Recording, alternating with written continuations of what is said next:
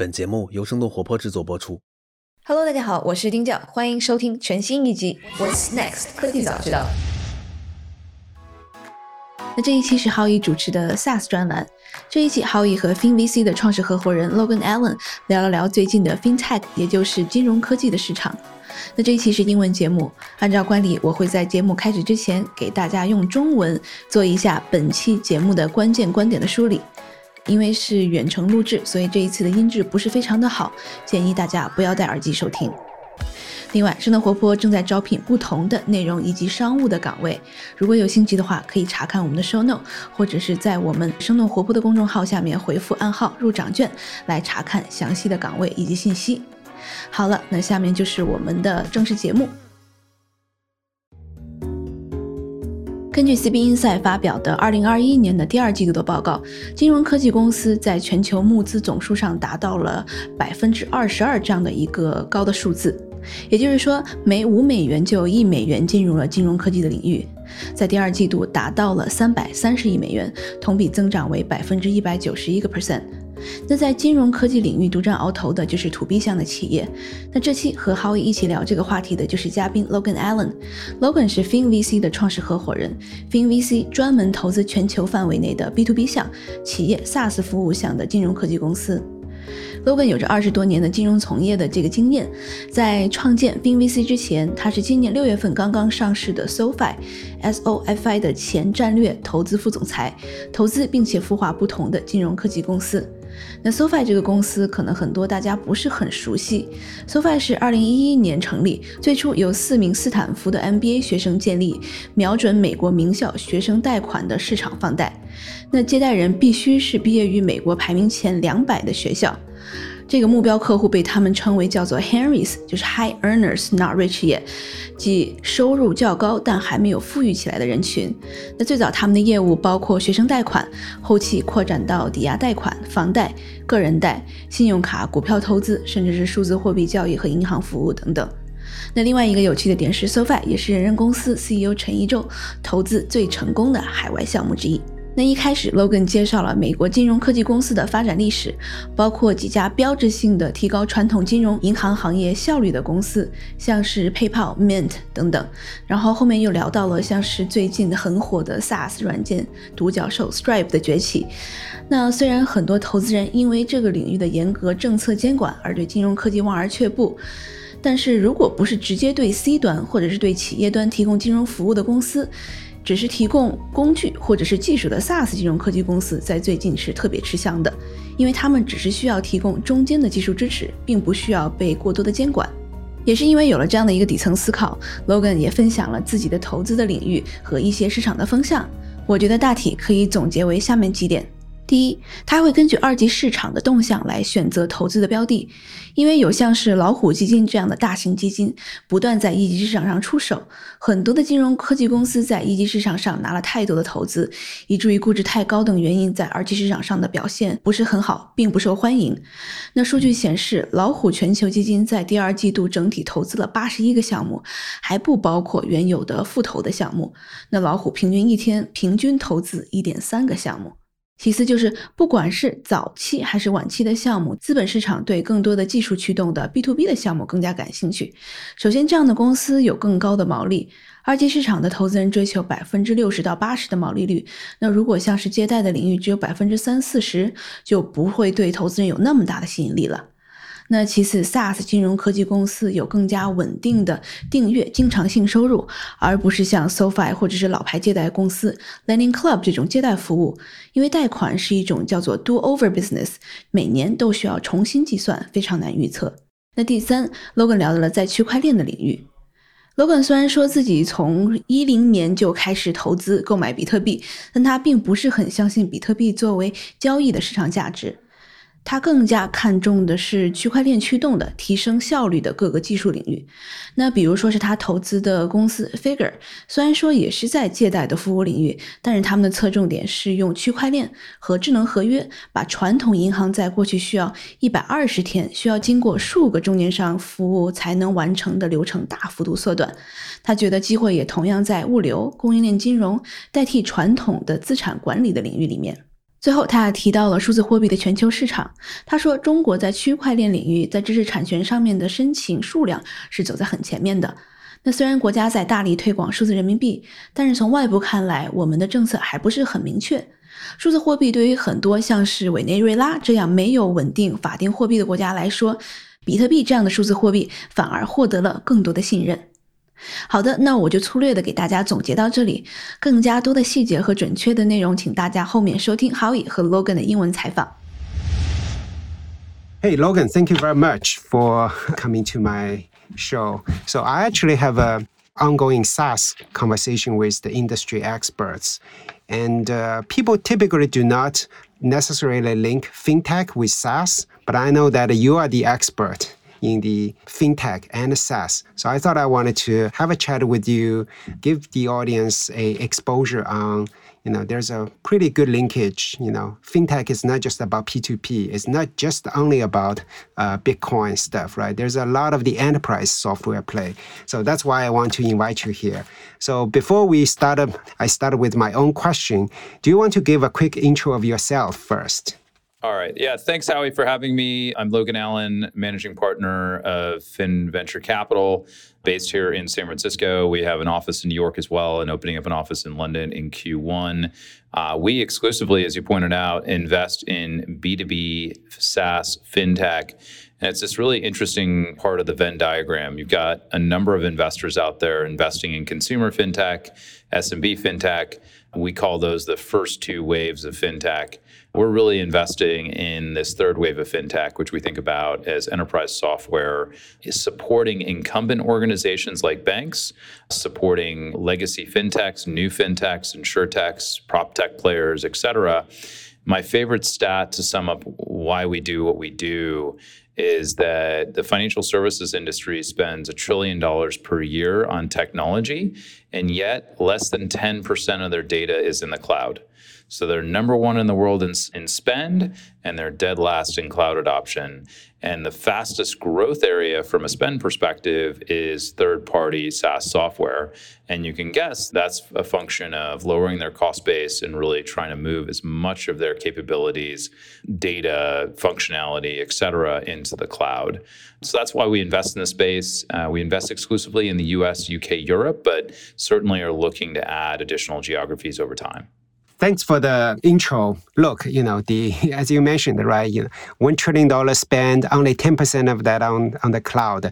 It's not necessarily true that if you are not on the cloud, you are toast. But on the other hand, the percentage or the cloud penetration is a measure that how digitized your business is. So I really like the stats. So before we go too deep, let's actually zoom out a little bit, right? You mentioned about your own investment thesis about different phases, right, of the fintech. This is the third stage. I remember you told me before that the way you look at a fintech, from historical point of view, right, there is a long history. Maybe you can just give us a little bit more historical perspective in more details first. In particular, you mentioned about recent evolution about decoupling and then recoupling. Can you give more insights about this topic to our audience? Sure. So if you look at the history of fintech, it actually dates back to 1871 in the U.S. With Western Union, when the first money transfer service came to be, right? Moving money. So 1871, very first fintech. 1871. Good to know that. Yes, very first even remotely fintech-oriented business was Western Union, and that was moving money with basically horse carriages and then ultimately over telephone signal, right? And that has evolved really towards the early 2000s when you had the first wave of fintech, which I call the decoupling wave, which was principally B2C companies, so consumer-facing companies like PayPal, like Prosper, like Lending Club. Mint.com emerged in 2006. In there, you also had the beginnings of B to SMB. Square started in 2009. All these companies had one thing in common, which was they were either B2C or B to SMB, and they were completely monoline or decoupled. So you look at a traditional bank. So when you say decoupling, can you talk about what decoupling from what? Yeah. So when you look at a traditional bank, you effectively have a platform that is integrated and they have a number of services. So when you go into a Wells Fargo here in the US, for example, you can get banking, checking, wealth management, et cetera. That is an integrated multi-vertical, multi-channel strategy versus the initial fintechs that were all single product, single channel.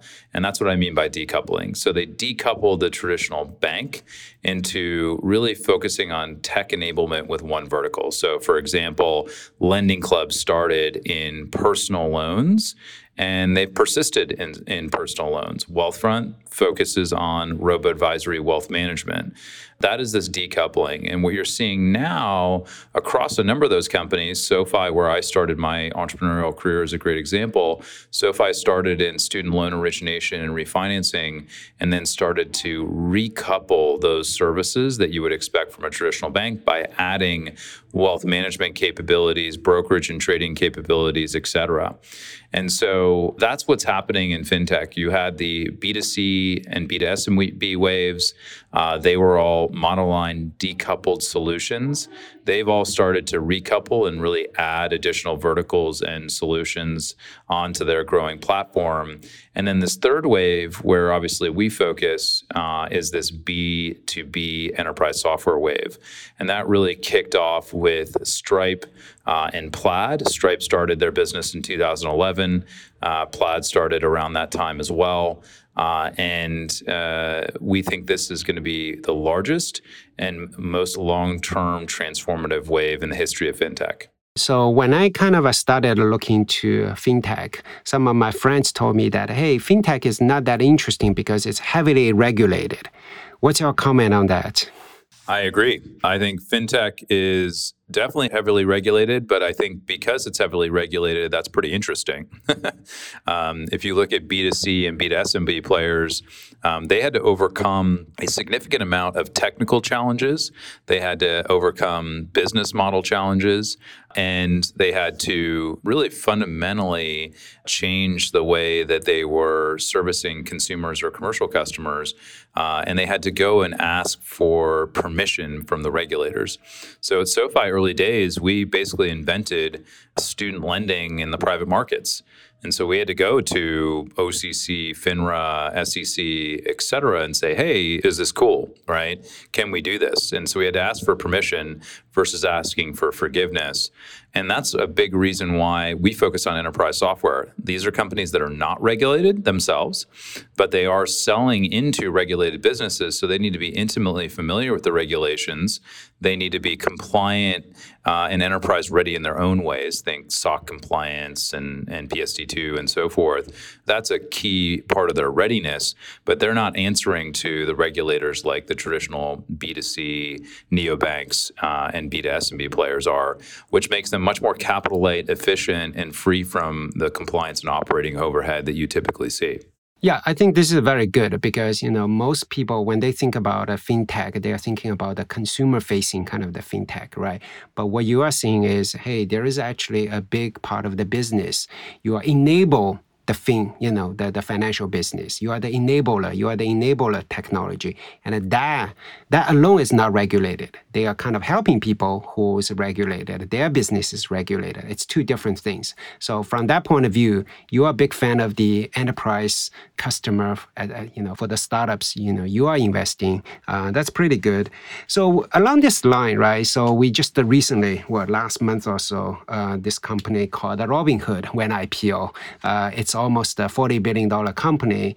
And do you consider Robinhood a consumer-facing, or do you consider that a enterprise company? Part of the reason I'm asking this question is if you look at their revenue, right, they don't really make money out of consumers directly, but they make money out of the enterprise. Any take on this? Yeah, so Robinhood, in our definition, is definitely a B2C consumer business. They are out trying to acquire consumer companies. But to your point, they are making a portion of their revenue off of what's called PFOF, or payment for order flow. And that's roughly 70% of their revenue, with Citadel being the largest player. And I've been quoted in the Financial Times and other publications about the challenges I see with Robinhood's business model. Capital, they have effectively tried to gamify trading, which is a very serious business, and they're doing it with consumers that don't have the sophistication or the knowledge or the training or education around just regular equity trading, but also options, which has become a significant part of their business and is even more complex. And they are also offering leverage and margin loans as part of that trading process, which means that they're gamifying trading for novice investors and then giving them leverage to do more trading. And then they're taking the other side of that trade by selling away those positions, so they're not giving best execution to those retail investors. So to your point, they have a B2B element to their business because they are selling off order flow that's generated by the consumers on their platform, but they are very much a consumer brand, and their positioning with consumers is they want to democratize access to finance. My problem with that is the way that they're structured and the lack of alignment they have with those consumers in terms of what they're providing. And, they're holding themselves out there as Robinhood. And the problem is that they're not really providing meaningful education to those consumers to actually learn what it means to trade and particularly how to handle options and the like. So that's how we think about Robinhood, and they are definitely in that consumer bent. I think the challenge you're going to have with Robinhood in the public markets, and you're seeing the volatility in the trading, and it's become a meme stock, is that they will get comped to Schwab, TD Ameritrade, who trade at 7 times trailing sales. And, there's going to be a lot of multiple and valuation compression as a result. So there are two things here, right? One is Robinhood as a business, whether that's really good for the novice investors or not, there is a question mark, right? But on the other hand, from the business point of view, it's almost like the traditional Google business model that they give you some consumer-facing product for free, but they kind of sell your behavior in a way to the enterprise and then make money out of it. Is that my understanding correct? Sort of. I think with Google, they're providing obviously a really important service with search, and then they're serving up advertisements, but you as a consumer have to opt into those advertisements, right? So they've got advertisers who are big corporates and enterprise customers, spending ad dollars to get, in front of consumers who are obviously using Google for search and other features. The issue with Robinhood is you're not opting in or out. They're doing it, right? So if you're a Robinhood user, you have the ability to opt in, opt out on margin loans, certainly. But what you don't have the ability to opt in on is what's happening to your trades. And on Schwab and TD Ameritrade, E-Trade, et cetera, and all their peers, they guarantee best execution.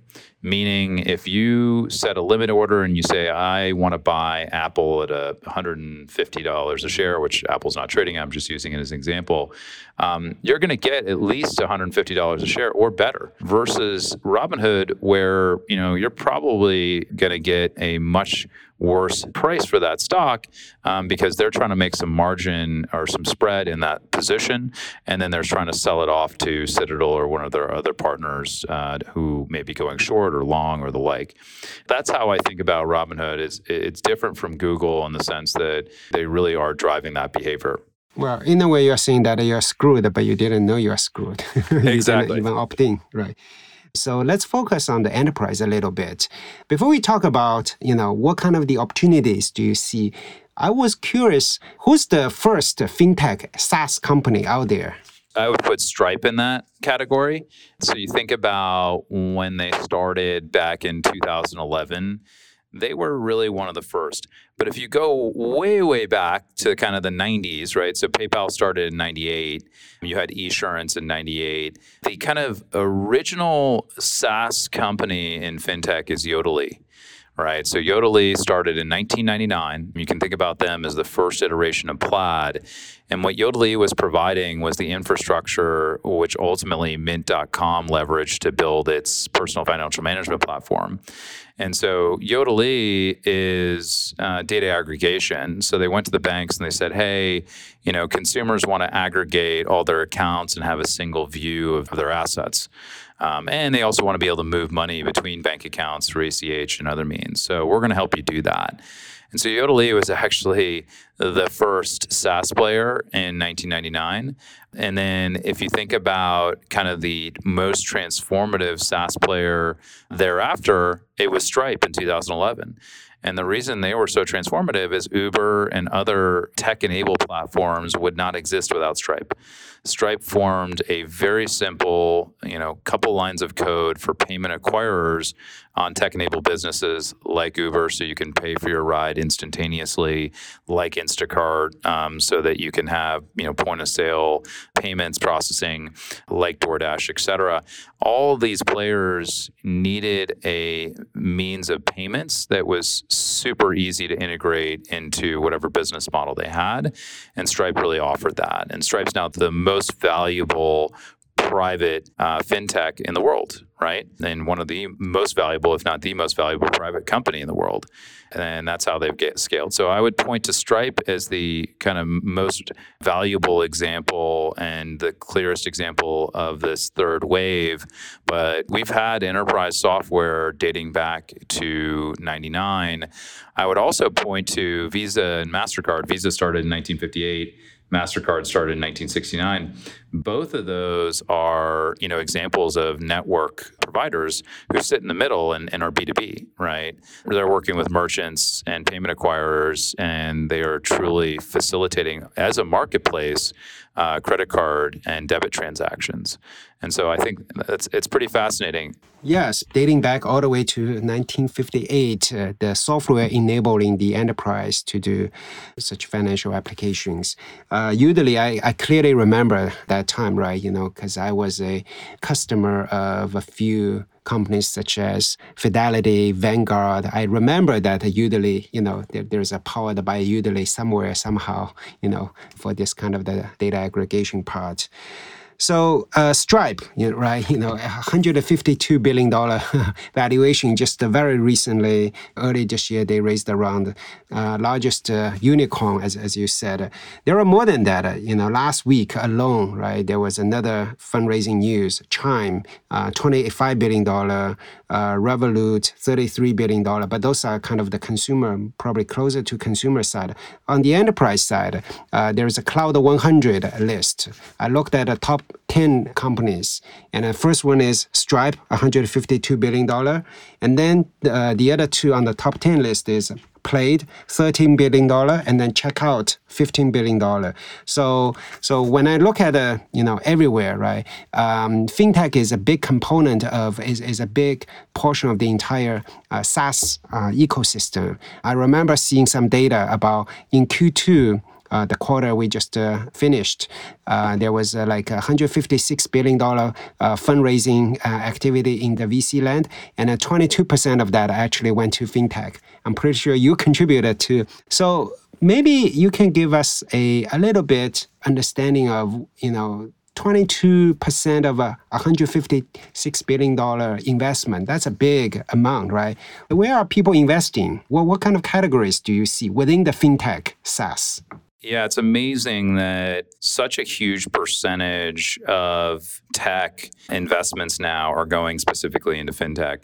We think about fintech in a pretty diversified way. So if you think about embedded finance as one category, that's banking, lending, payments. Second category would be asset management and capital markets. That's things like wealth tech. It's things like trading and exchanges. It's things like market data. Third, we call it the CFO tech stack. But that is everything from budgeting, forecasting, expense management, the treasury function, and so forth. Fourth, insurtech. So we include that within the broader fintech world, mainly because a number of financial services organizations and fintechs are starting to offer insurance products, and there's a lot of crossover, and insurers are out there wanting to offer checking, banking services, and so forth. And so that's the other category we think about, and that's new risks and technologies. It's helping insurers digitize. There's a huge number of things that are going on in that world. Fifth, we think about blockchain and the crypto and digital asset world. That could be enterprise blockchain use cases, or it could be SaaS software that's being used by banks and asset managers to work with digital assets. And then lastly, the sixth category we think is very attractive is infrastructure and enabling technologies. So that's reg tech, cyber, big data analytics, and quantum computing, as well as cloud migration technology. And so those are the six categories we think about within the fintech world. Others will include prop tech within that, and kind of prop tech is an adjacency. And you certainly have some companies that sit in the middle of that intersection of prop tech and fintech. And so we think that's another really important and obviously massive asset class. And then just taking a step back and looking at who's funding these deals, one of the biggest trends in venture capital private equity is that public market investors recognized that they couldn't wait for the IPO anymore. There was just too much valuation increase in the private markets, and a lot of the money in the multiple expansion was being made in the private markets, not in the public markets. So Fidelity, T. Rowe Price, Wellington, Franklin Templeton, et cetera, all started making late-stage private equity investments. Coupled with that, you have traditional hedge fund investors who are also actively playing in tech in the public markets, who also decided they wanted to make private market investments to get in earlier. And that has become a slippery slope, meaning hedge fund investors and even some of the mutual fund and traditional public market investors have started to come earlier. So we're seeing Tiger and Co2 as examples in Series A rounds. And so what that's created is just a massive amount of dry powder accumulation on the sidelines going after private markets more than any time before. And fintech is an area that has traded well in the public markets, particularly the B2B players, think Square and PayPal. And you know that is something that obviously the public market investors want more exposure to. There is a significant TAM, significant amount of innovation happening in this space. And that's really what's created the massive intensity. And then I would say last but not least is larger fund sizes and more LP capital going into venture and private equity. Obviously has driven more capital to put to work, and fintech is one of those subsectors where clearly private equity and venture capital players can drive returns. And so that's created this opportunity for all of us.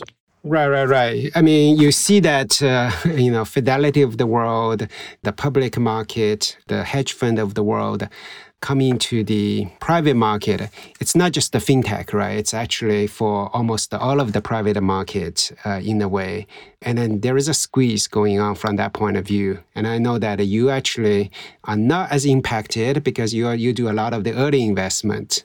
So speaking of that, do you see today you are investing in very early stage versus, the public market, right? The darlings, right? The Square of the world. Do you see that there is a very different theme going on? In the public market, those are the companies that are thriving. But in the very early stage, this is the category that are, more likely thriving, in 5 or 10 years. Do you see different categories in this scenario here? Yeah, so I would say that a lot of the public market companies, right, were for part of the first and second waves of B2C, B2SMB. And because, they're older waves and have been around for longer, they are in some cases public or going public. The recent acquisition of the Afterpay by Square may be another example, right? Yeah, exactly. And so you've got companies like Square, SoFi, Affirm, Funding Circle, et cetera, that are all now public companies. And they are public and, were the original players in those first two waves. You're going to now start to see B2B players going public. Marqeta, Blend, great examples. Stripe's likely going to go public end of this year, next year timeframe. And so it's time now for the B2B players to go public. And if you look at broadly the return profiles of these businesses, the ones that are more B2B in their business models are getting valued higher and are performing better in public markets versus the consumer players. So as an example, Lending Club has really struggled in the public markets. And that's principally because the public market investors look at the business and they're like, all right, this is a lending business. It, doesn't have really a lot of tech IP. We're going to value this as a balance sheet tangible book value business. And that's what's happened. And so public market investors have valued the business at a lower level than the private market investors gave the company credit for, because they viewed it as more of a technology business versus a pure balance sheet, tangible book value business. And that's what's happening in the public market. So Square and PayPal, because of their strong B2B orientation, are actually getting a significant amount of tech multiple credit, as are companies like Marqeta and Blend, versus Lending Club, Green Sky, Funding Circle, and even SoFi to a degree. I think public market investors look at SoFi and they see, you know, a marketplace-oriented business where they're relying on lending as a significant part of their revenue. You have to remember, lending is a do-over business, meaning you're making a bunch of loans during the year, and then the minute the new year starts, January 1st, you got to start all over again. You start at zero again, right? So if you make $100 million of loans this year, next year you're not going to get credit for those loans. And so SoFi is a very difficult business to create predictability and insulation in their profile. They also tend, along with their other peers, to have lower gross margins, which public market investors do not like, right? Public market investors want to see 60-80+% gross margins, and they do not want to see kind of 30-40% gross margins, because those aren't very defensible. The other thing you'll see from public market investors is they not only do they love recurring revenue models and subscription models, but they're not fans of businesses that are purely relying on interchange fees. And so pure interchange business models, Marqeta's in this category, although Marqeta is actively trying to build more software to support their business and to monetize around software versus just pure interchange. And so that's another kind of knock on pure payments businesses that, you know, really struggle to add additional layers of sticky revenue. So that's how to think about it. So I would say, you know, generally speaking, the best performing companies still in early stage, pre-seed, all the way through to public markets, have more of a B2B orientation. And if you think about that, it's the public market financial investors and the most sophisticated of those versus the retail investors that are really setting the tonality. So for me, I got to look at what's happening in the public markets in order to make sure, particularly in my growth equity companies, where we're looking to potentially put more money to work, that, hey, this is going to be a company that's going to be embraced and well received by public market investors. Because otherwise, you're investing in something that potentially all the value will have been, you know, brought in the private markets, and it won't be that interesting of a public market outcome for you. Right. I think, you know, that's probably why you are kind of doubling down your investment in the enterprise B2B fintech companies, right? You know, their gross margin, their stickiness, right? It's actually just more superior than a business model just to selling to SMB or the consumer.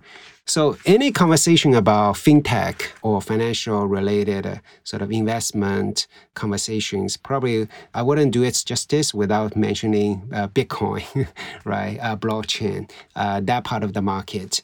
You know, some people perceive that, hey, Bitcoin, blockchain, whether fluffy or not, you know, there's a lot of uncertainty, right? And then, you know, the market go up and down a lot, at least from Bitcoin price point of view, to say the least. And what's your point of view about enterprise software for this segment? Like, I know as a fact, you actually recently invested in a company called AnChain. It's in the blockchain part of the business. Why? What's your perspective in this market? So I've been buying Bitcoin since 2010, and it's still my best trade of all time, but I view it as that, right? I've never been a big believer in Bitcoin as a store of value and, you know, as a means of creating commerce. I viewed it as an asset can be speculated on, quite frankly. And the most interesting part of Bitcoin and the broader crypto space is the underlying technology of blockchain and its various instantiations and different chain opportunities that we see today. So the two areas that we invest in the space are, one, enterprise blockchain solutions. This is where blockchain can be very simply cheaper, faster, better. If you think about that, it's really use cases where there's a bunch of expensive intermediaries. So if you see expensive rent takers in the middle of a process, you have an opportunity to potentially put blockchain in their place using things like smart contracts, validation nodes, and obviously the inherent immutability and distributed nature nature of the ledger. So that's the first area. A great example of that is Figure in our portfolio, who's using their blockchain protocol Provenance.io in a number of different ways, but the largest of which is asset-backed securitizations. So the asset-backed securitization market, off-chain, so to speak, is a $3 trillion market.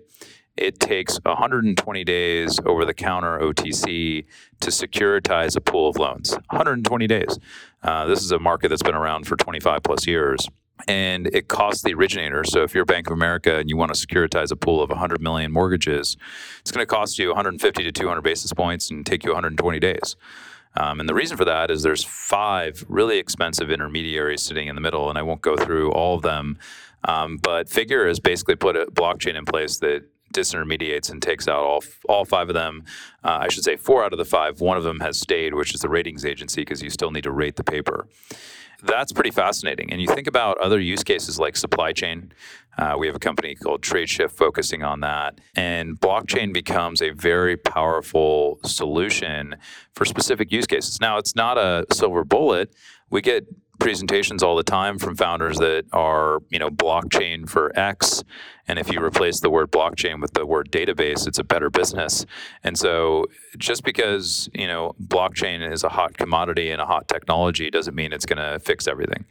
The second area is where AnChain and others play, which is enterprise software solutions for corporates and other players around the digital asset community that need those solutions from back office through to front office.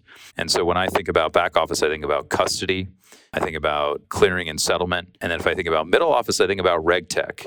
And AnChain plays in this reg tech or regulatory technology category for digital assets. And a big issue in digital assets is ransomware. It is banks and asset managers wanting to work with digital assets, but not feeling comfortable with it, right? They can't diligence it. They can't do KYC, AML.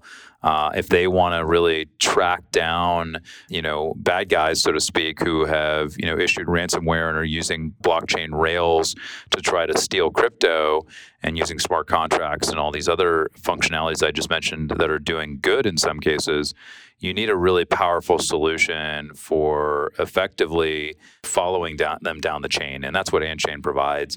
There's other players like Chainalysis out there, but what we found with AnChain is they just have such stronger technology capabilities, and they can look at mixers and smart contracts and these other areas that are new innovations. And you just got to stay ahead of the curve, much like RegTech and traditional banks in the crypto asset world. Things are evolving so quickly that you need powerful tech, AI, machine learning, other means to stay ahead of that curve. In addition to that, I would say, there's front office tools. So think about for crypto research and analytics, trading systems. Obviously, we've all seen the exchanges like Coinbase, Kraken, and Gemini, and we've seen ETFs and new products emerge. Effectively, the traditional asset management world is being replicated in the asset management world, in the crypto world, and that's huge. And so getting exposure to that as an investor is really important. By the way, I'm a big fan of Dr. Victor Fan as well. It's good to hear that you have such a positive view on on-chain. One last question I wanted to discuss with you is really the global view, right? So, for instance, you know that China is pushing the digital money quite a bit. Do you see that having some impact or challenge on pretty much a US dollar-dominated world in the recent few decades, to say the least? How do you see the landscape evolve here?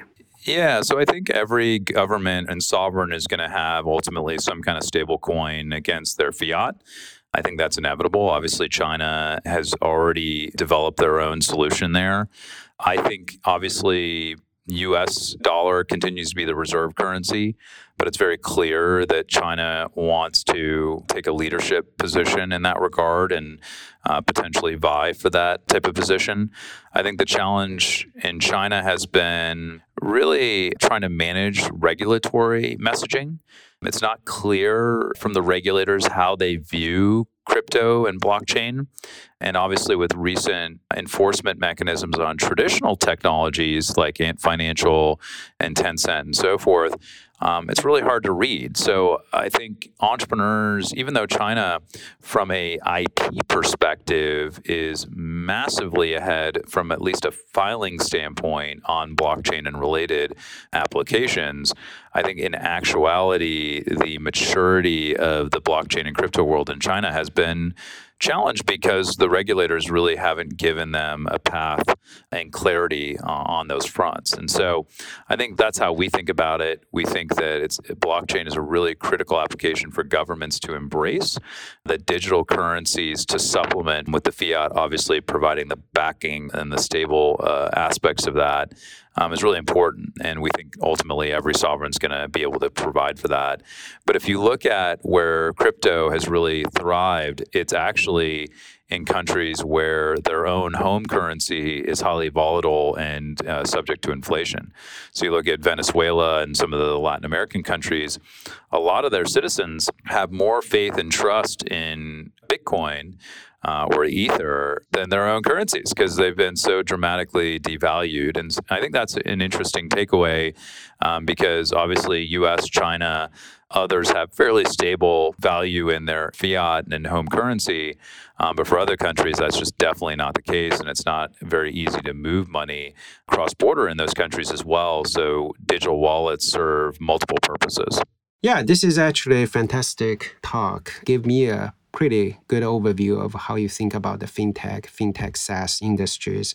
You know, what I heard from you is this $1 trillion spend, right, in the financial industry. Only 10% of them, the spend is on the cloud. And then we expect a massive newer spending or the newer movement onto the cloud, obviously. So that give you and give all of us, you know, an opportunity to see that the fintech, the SaaS business to thrive and to do more.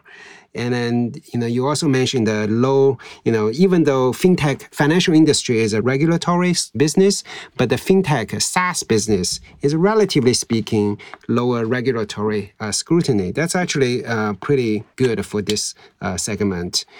And then, you know, the business model, right? You know, recurring model, the, you know, high gross margin, and then pretty light capital investment. Compared to the B2C side of the fintech, you know, the B2B, relatively speaking, more capital light. So overall, sounds like, you know, the private market, the public market, just to give the SaaS fintech, that part of the business more higher multiple, right? They give you more premium, value the business more. So it's actually a pretty good business to be in. It's good to hear from you that, hey, fintech is not just about B2C, right? To consumer kind of the business. There is so much money, so much spend, so much opportunity in the enterprise. Thank you so much for taking the time to chat with me about fintech SaaS business. My pleasure, Howie. So good to be with you and look forward to future conversations. Okay, thank you. Have a nice one.